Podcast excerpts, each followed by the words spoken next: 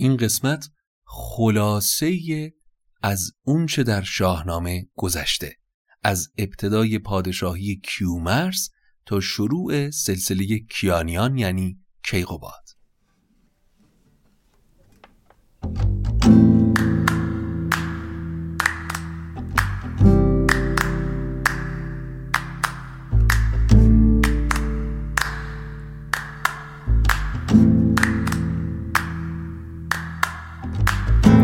اگه حالت گرفته است چشات پف کرده و خسته است.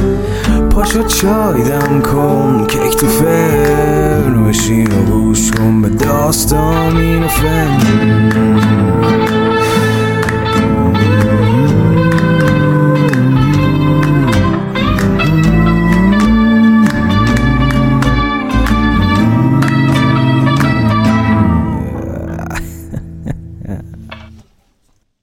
سلام.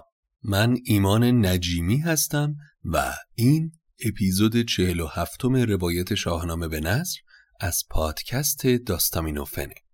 داستامینوفن پادکستی که من داخل اون برای شما قصه میگم. حامی داستامینوفن برند میهنه. اگر تمایل دارید به داستامینوفن کمکی بکنید بزرگترین کمک شما به ما اشتراک گذاری این پادکست با سایر دوستانتونه. همینطور می‌تونید از طریق لینکی که در توضیحات هر اپیزود هست به ما کمک مالی بکنید که بسیار برای ما انرژی بخش خواهد بود و کیفیت این پادکست رو دستخوش تغییر قرار خواهد داد. این اپیزود مشخصا به خلاصه ای از آنچه گذشت در شاهنامه می‌پردازیم و حالا که کیخسرو و سلسله کیانیان به انتها رسیدن فرصت بسیار مناسبیه تا به اپیزودهای تکمیلی و خلاصه ای از اپیزودهای قبلی و سلسله شاهان شاهنامه که قولش رو داده بودیم بپردازیم. امیدوارم که از شنیدن این اپیزود لذت ببرید. خب در اپیزود خلاصه ای از شاهان تصمیم داریم شاهنامه را از ابتدا تا آخرین اپیزودی که گفتیم یک مروری بکنیم چرا که برای خیلی از ما پیش میاد که بعد از مدتی فراموش می‌کنیم که کی پسر کی بوده یا کدوم شاه از کدوم نژاد بوده. من خیلی پیام هایی به این شکل گرفتم. خب از اولین انسان و اولین پادشاه شاهنامه یعنی کیومرس شروع می‌کنیم که سرآغاز پادشاهان پیشدادی بود. کیومرس اولین کسی بود که مردم رو که گروه گروه زندگی می‌کردن جمع کرد و شهر ساخت. دو شهر به اسم استخر و دماوند. پادشاه عادلی بود تا حدی که مردم و حیوانات از جای جای ایران زمین به سمتش می اومدن و در کنار کیومرس زندگی می کردن. اما پسری داشت به نام سیامک که فرزندی دانا بود اما روزگار خوشی خیلی هم ماندگار نبود اهریمن که در آرزوی این بود که فرزند خودش رو به سلطنت ایران بنشونه فرزندش که دیوی سیاه بود رو به جنگ سیامک فرستاد سیامک طی جنگی که با فرزند اهریمن داشت کشته شد. کیومرس تا مدتها سوگوار پسر از دست رفتش بود اما سروش ایزدی پیغامی فرستاد که سپاهی جمع کن و به فرمان یزدان اون دیو رو از میون بردار. سیامک اما پسری داشت که نزد نیا و پدر بزرگ یعنی کیومرس بسیار عزیز بود. گرانمایه را نام هوشنگ بود. تو گفتی همه هوش و فرهنگ بود. به نزد نیا یادگار پدر نیا پروریده مرو را به ببر. کیومرس نوش هوشنگ رو به جنگ جادوان فرستاد و این بار این هوشنگ بود که پیروز شد. وقتی روزگار کیومرس به سر اومد نوش هوشنگ رو به تخت پادشاهی نشوند و دومین پادشاه پیشدادی هم مشخص شد. در اساطیر ایران زوب آهن به هوشنگ نسبت داده شده که داستان این کشف رو هم در اپیزود اول توضیح دادیم. اما هوشنگ هم چهل سال با شادکامی زندگی کرد و وقتی وقت رفتنش شد جهان لحظه ای امان بهش نداد. ببخشید و گسترد و خورد و سپرد برفت و جز از نام نیکو نبرد. بعد از هوشنگ فرزندش تحمورس که ملقب بود به تحمورس دیوبند سومین پادشاه پیشدادی شد. پادشاهی تحمورس دوره‌ای بود که جنگ بسیاری با دیوها در گرفت و تحمورس اونها رو آرام کرد و دیوها هم سر بندگی فرو آوردن و پیمان کردند که خواندن و نوشتن رو به مردم ایران آموزش بدن. یا به عبارتون علم رو که در تلسم خودشون بسته بودن دوباره آزاد بکنن. بعد از تحمورس جمشید پسرش به تخت شاهی نشست. دوره پادشاهی جمشید دوره رونق و فراوانی بود. مردم در رفاه زندگی می کردن. جمشید به دیوها دستور داد تا با سنگ و گچ دیوار بکشن و نخستین بار که انسان در بناسازی از هندسه استفاده کرد در دوره جمشید بود. گرمابه ساخت کاخهای بزرگ و همینطور کشتی ساخت و با اون از کشوری به کشور دیگه گذر کرد. قدرت و شکوه جمشید اونقدر زیاد شد که خودپسندی و غرور بهش چیره شد. دستور داد تختی از زر و گوهر براش بسازن و به دیوها دستور داد تا تخت رو به روی شونه هاشون بگذارن و اون رو در آسمان به پرواز در بیارن. وقتی جمشید از آسمان با تخت فرود اومد مردم به زیر پاهاش گوهر و جواهر نصار کردند و اون روز رو روز نو یا نوروز نام گذاشتن. چون این جشن فرخ از آن روزگار بمانده از آن خسروان یادگار. از اون نوروز 300 سال گذشت و یزدان بیماری و فقر رو از مردم ایران و پادشاهی جمشید برداشته بود. اما این قدرت و غرور جمشید به جایی رسید که می گفت جهان را به خوبی من آراستم. زروی زمین رنج من کاستم. پس من رو باید جهان آفرین بخوانید و سجده کنید.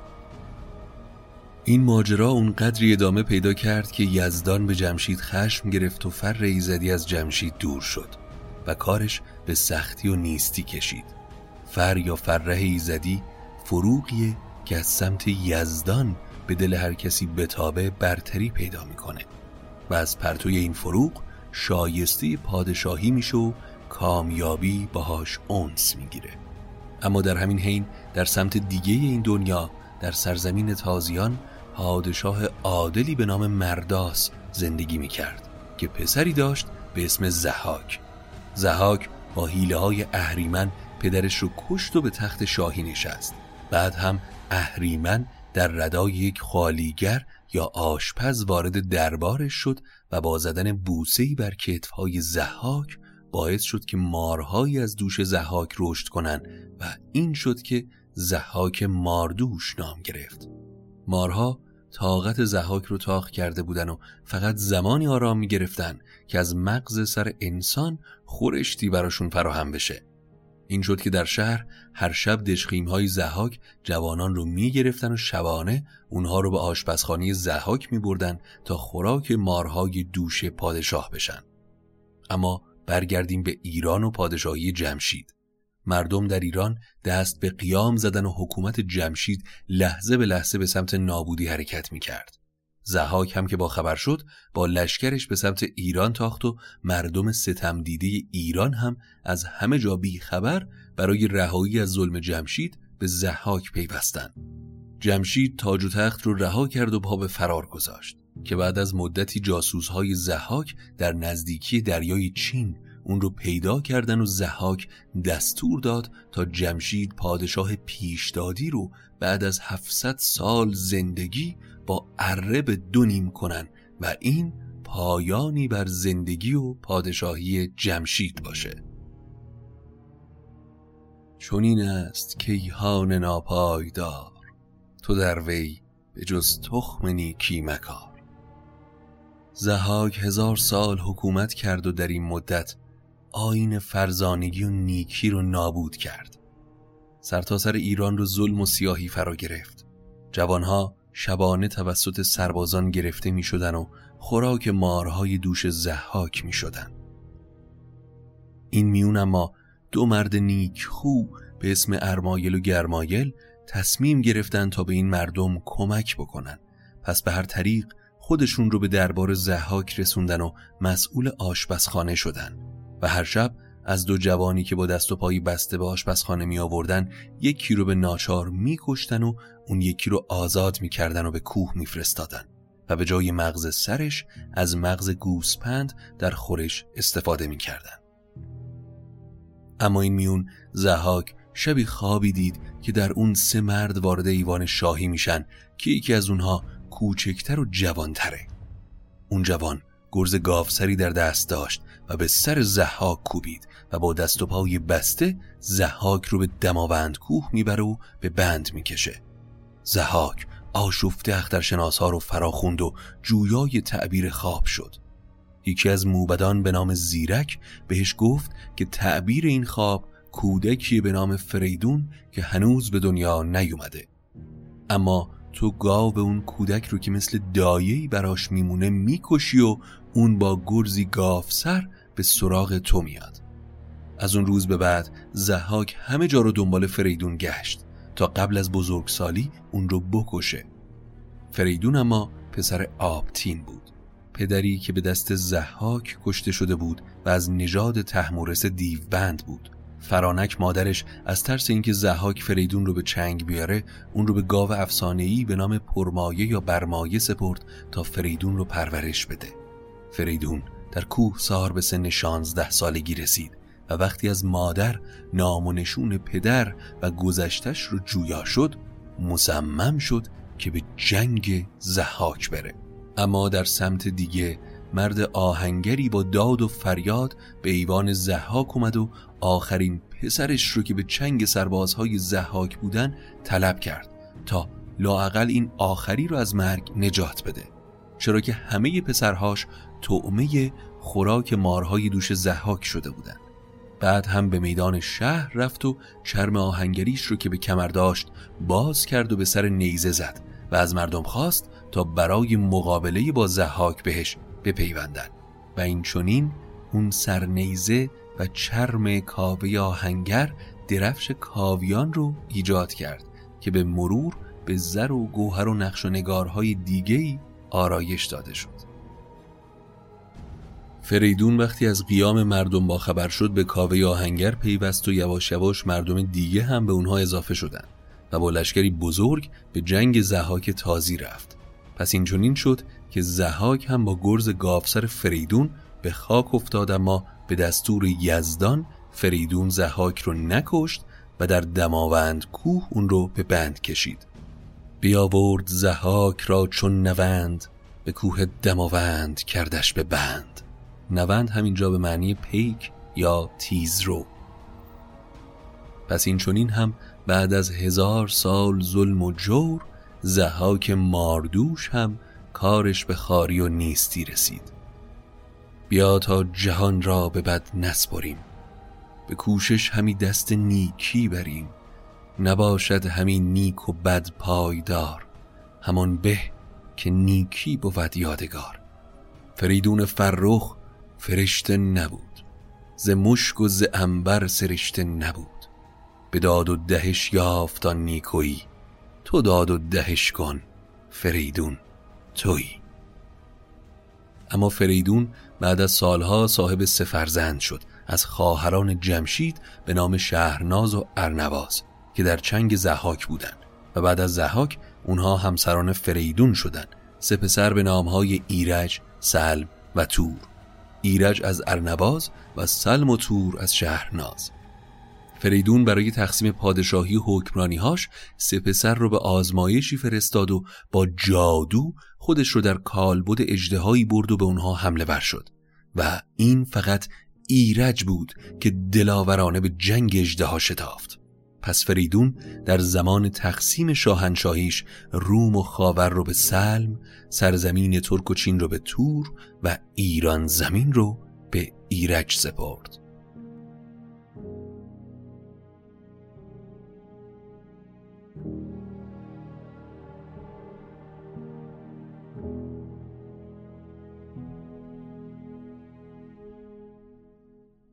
اما دو برادر دیگه از رسیدن ایران به ایرج که برادر کوچکتر بود راضی نبودن و مترصد فرصتی بودن تا دست به آشوب و شکایت بزنن سلماتور نامه‌ای به پدر نوشتن و با ناسزا و شکایت فراوان به این تصمیم اعتراض کردند. فریدون هم پیغامی فرستاد و سوگند خورد که در تصمیمش هیچ کوتاهی نکرده و با بزرگان مشورت کرده و این تصمیم رو گرفته. پس فریدون ایرج رو فرا خوند و نامه محبت آمیز رو به پسر داد و گفت که از در مهر و برادری با برادرانت وارد شو تا دلشون با تو پاک بشه.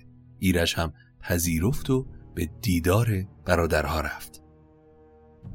ایرج با نهایت مهربانی به دیدار برادرها نشست و گفت که هیچ نگاهی به تاج و تخت شاهی نداره و این گنج و قدرت اون چیزی نیست که در دنیا به دنبالشه.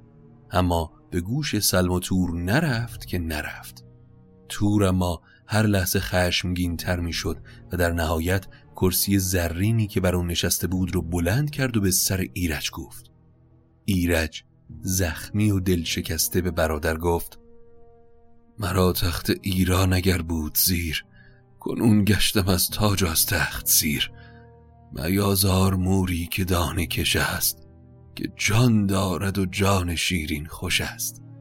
به خون برادر چه بندی کمر؟ چه سوزی دل پیر گشته پدر؟ اما حرفهای برادر مظلوم به گوش تور نرفت.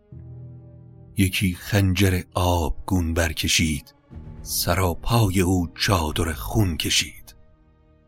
بدان تیز زهراب گون خنجرش همی کرد چاکان کیانی برش. بعد هم سر برادر رو برای فریدون فرستاد.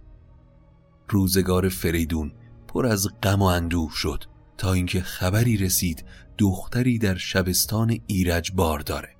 زنی به نام ماها فرید دختری به دنیا آورد. فریدون وقتی دختر بزرگ شد اون رو به عقد برادرزادی خودش پشنگ در آورد مدتی گذشت و اون دختر پسری به دنیا آورد مثل ایرج. فریدون که در غم فرزند از دست رفتش از فرط گریه سوی چشمهاش رو از دست داده بود با ستایش و یاری یزدان دوباره بینا شد و فرزند متولد شده رو دید. کودک به قدری زیبا بود که اسم اون رو منوچهر گذاشتن. منوچهر بزرگ شد و کینخواه ایرج شد. به فرمان فریدون تمامی سرداران به فرمان منوچهر در اومدن. قارن پسر کاوی آهنگر سام نریمان که به خاطر جنگی که با اجدها کرده بود معروف بود به سام یک زخم و همینطور باقی پهلوانهای ایران. منوچهر با سپاهی عظیم در ابتدا به سراغ تور رفت و اون رو به کینخواهی پدر کشت و بعد هم سلم رو از میون برداشت. فریدون در نهایت از دنیا رفت و پادشاهی به منوچهر رسید. اما این میون زال زر به دنیا اومد. شروعی بر داستانهای افسانه‌ای و جذاب خاندان نریمان با به دنیا اومدن زال و بعد از اون هم رستم دستان. اما زال وقتی به دنیا اومد به واسطه اینکه تمام موهاش سپید بود سام نریمان از ترس بیابرویی اون رو به کوه برد و اونجا گذاشت تا مگر تومه سیمرغ بشه. اما سیمرغ دل به کودک سپرد و اون رو همراه جوجه های خودش بزرگ کرد. که یزدان کسی را که دارد نگاه نگردد ز گرما و سرما تباه. یواش یواش طی سالهایی که گذشت خبر به شهر و سام رسید که نوجوانی در کوه پیدا شده که شبیه به توه با موهای سپید. سام با موبدان و بزرگان رایزنی کرد. روزها و شبها به فکر فرو رفت و مهر پدری و عذاب وجدان آرام و قرار رو ازش گرفت. تا اینکه تصمیم گرفت به کوه سار بره و پسر رو پیدا کنه. سام روزها و شبها با همراهانش به دنبال زال میگشت. تا اینکه روزی سیمرغ بالاخره نمایان شد و به سراغ سام اومد و به اون گفت که مثل دایه زال رو بزرگ کرده و تا روزی هم که زنده است مراقبش خواهد بود. بعد هم پرواز کرد و به سراغ زال رفت. زال وقتی از قصه باخبر شد اول نمی‌خواست که پیش پدر بره. اما سیمرغ دل زال رو رام کرد و نام اون رو دستان گذاشت. پس وقتی ما در شاهنامه گاهی این پهلوان رو زال خطاب می کنیم و گاهی دستان به این خاطر که اسم دستان رو سیمرغ روی زال گذاشته. سیمرغ چند تا از پرهای خودش رو هم به دستان داد و گفت هر زمان که به من نیاز پیدا کردی یکی از این پرها رو آتش بزن تا من بر آسمان بالای سرت به پرواز در بیام. پس زال و سام دیداری دوباره کردن و زال تا مدتها هنر رزم و دانش رو پیش موبدان آموخت. سام تاج و تخت زابلستان رو به زال بخشید و خودش برای جنگ هایی به سمت مازندران رفت. در ادامه زال وقتی برای شکار و بزم به سرزمین کابل رفته بود عاشق دختر شاه کابل یعنی رودابه شد و با درایت شیرزنی به نام سیندخت که مادر رودابه بود شاه کابل راضی به ازدواج شد و از سمت دیگه هم سام نریمان با درخواست از منوچهر شاه و بازگویی رشادت ها و دلاوری هایی که طی این سالها برای ایران کرده جواب تایید رو از شاه گرفت. که یکی از این دلاوری های سام همون داستان جنگش با اجده های کشفرود بود که در اپیزود زال و رودابه بهش پرداختیم. چو رودابه بنشست با زال زر به سر بر نهادش یکی تاج زر. از وصلت زال و رودابه فرزندی به دنیا اومد که شاید معروف ترین شخصیت و قهرمان شاهنامه است یعنی رستم دستان. رستم روز به روز در شکم مادر بزرگتر می‌شد تا جایی که همه از زنده موندن رودابه نامید شدن زال اما در اوج نامیدی و قصه به یاد سیمرغ افتاد و یکی از پرها رو آتش زد و از سیمرغ طلب یاری کرد. سیمرغ هم گفت که این بچه به قدری بزرگه که طبیعی به دنیا نمیاد و باید پهلوی مادر رو بشکافید و بچه رو به دنیا بیارید. پس این شد که اولین سزارین تاریخ ایران زمین هم با به دنیا آمدن رستم اتفاق افتاد. رستم پیلتن در کودکی کار مردان می‌کرد و جسه بزرگی داشت. سام رستم رو در نوجوانی به یکی از مخوفترین و مستحکمترین دیژهای اون زمان فرستاد که در کوه سپند قرار داشت. رستم در پوشش بازرگان نمک وارد دش شد و اون دژ رو به همراه همراهانش فتح کرد. در همین دوران منوچهر از دنیا رفت و پسرش نوزر به تخت شاهی نشست. نوزر اما مثل پدر نبود. از راه و رسم عدل و داد برگشت. مدت زیادی نگذشت که مردم در گوشه گوشه ایران دست به قیام و نارضایتی زدند. نوزر ترسید و نامه‌ای به سام نوشت و از سام نریمان درخواست کمک کرد. مردم که سام رو قبول داشتن شکایت پیش اون بردن و سام نریمان به پند و اندرز نوزر نشست. چون این گفت نوزر که ای نامدار به گفتار تو بسپارم روزگار. پس نوزر پشیمان شد و از راه بیداد برگشت. اما اوضاع ایران دیگه خیلی وخیم بود. از سمت دیگه هم در توران زمین خبر به پشنگ شاه توران که بعد از تور به تخت نشسته بود دادن که منوشهر مرده و نوزر هم که حالا پادشاه شده اوضاع خوبی بین مردم نداره. پشنگ پسرش افراسیاب رو فرا خوند و اون رو به کینخواهی سلم و تور که به دست منوچهر پدر نوزر کشته شده بودن به ایران فرستاد. دو سپاه توران و ایران به جنگ پرداختند اما در طی این جنگ ها سپاه نوزر به دو بخش تقسیم شدن و نوزر در مسیر برگشت به سمت سپاه قارن با لشکر افراسیاب روبرو شد و اسیر افراسیاب شد و تعداد زیادی هم از ایرانیان به بند کشیده شدند. اما گروه های دیگه ای از سپاه توران که در جنگ بودن در قسمت های دیگه شکست خوردن و افراسیاب با خشم و غضب سراغ نوزر اومد و به کینخواهی تور و سلم پادشاه ایران رو کشت. بعد هم خواست اسرای ایرانی رو گردن بزنه که با وساطت برادر نیکخوش اقریرت یا اقریرس بالاخره منصرف شد و اونها رو به همراه اقریرس به ساری فرستاد تا اونجا زندانی باشن. خبر کشته شدن نوزر به ایران رسید و خیلی زود زال با یلان ایرانی دوباره آماده نبرد شدن و لشکر آراستن. خبر به اقریرس برادر افراسیاب هم رسید که لشکر بزرگی از ایران داره برای آزادی اسرا به این سمت میاد. اقریرس که می‌دونست با مطلع شدن افراسیاب اون دستور میده همه اسرا رو بکشن تصمیم گرفت بدون جنگ و خونریزی اسرای بیگناه رو آزاد کنه. پیغامی فرستاد به لشکر ایران که وقتی شما نزدیک ساری شدید من کلید زندان رو به شما میدم و خودم راه آمل رو پیش می‌گیرم و به گونه ای صحنه سازی می‌کنیم که انگار این اتفاق رو خود زندانی ها رقم زدن و تونستن فرار کنن. اما خبر این واقع به افراسیاب رسید که اوسرای ایرانی فرار کردند. با برادر تندی کرد و در نهایت شمشیر کشید. میان برادر بدون نیم کرد. چنان بی وفا ناسزاوار مرد. و اغریرس دانا به دست برادر کشته شد.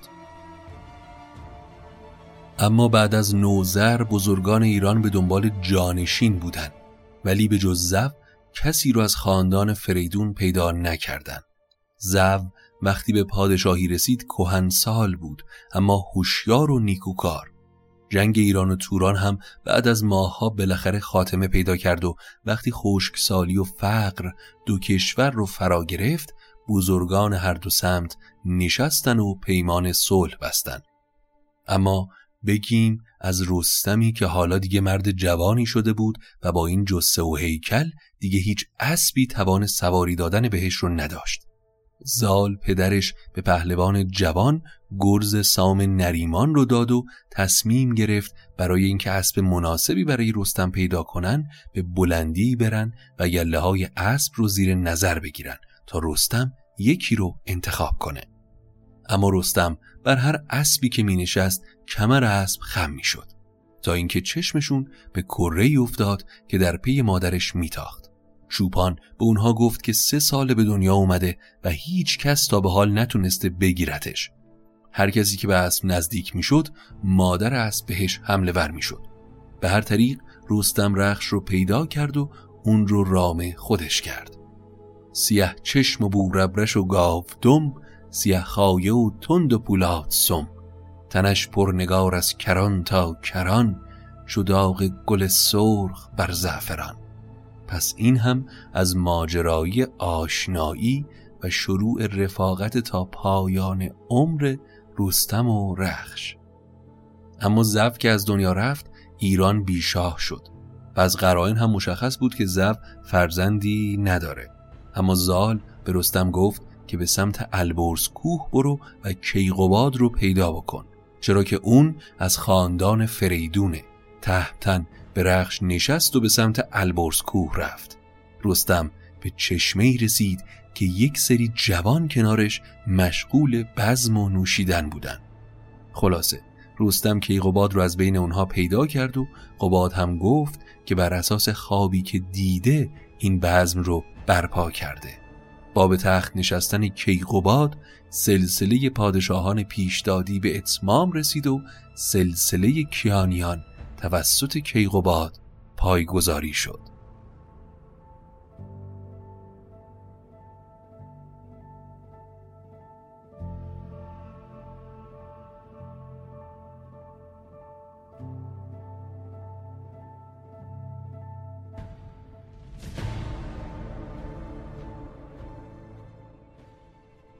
این بود اپیزود چهل و هفتم روایت شاهنامه به نصر از پادکست داستامینوفن.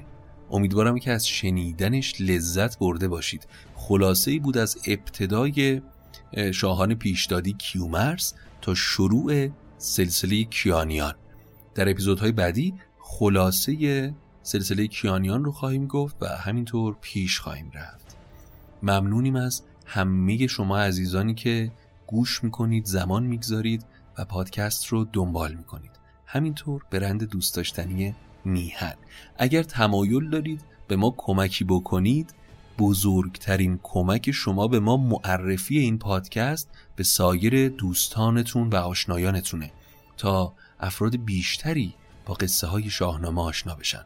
همینطور یک لینکی ما در توضیحات هر اپیزود می‌گذاریم که از طریق اون لینک شما می‌تونید به ما کمک مالی بکنید. این کمک های مالی هر چقدر هم که کوچک باشن قطره قطره جمع گردن وانگهی دریا شوند.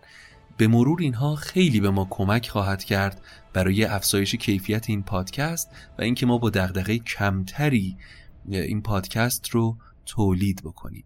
ممنونم از شما. حسابی مراقب خودتون باشید. خدا نگهدار.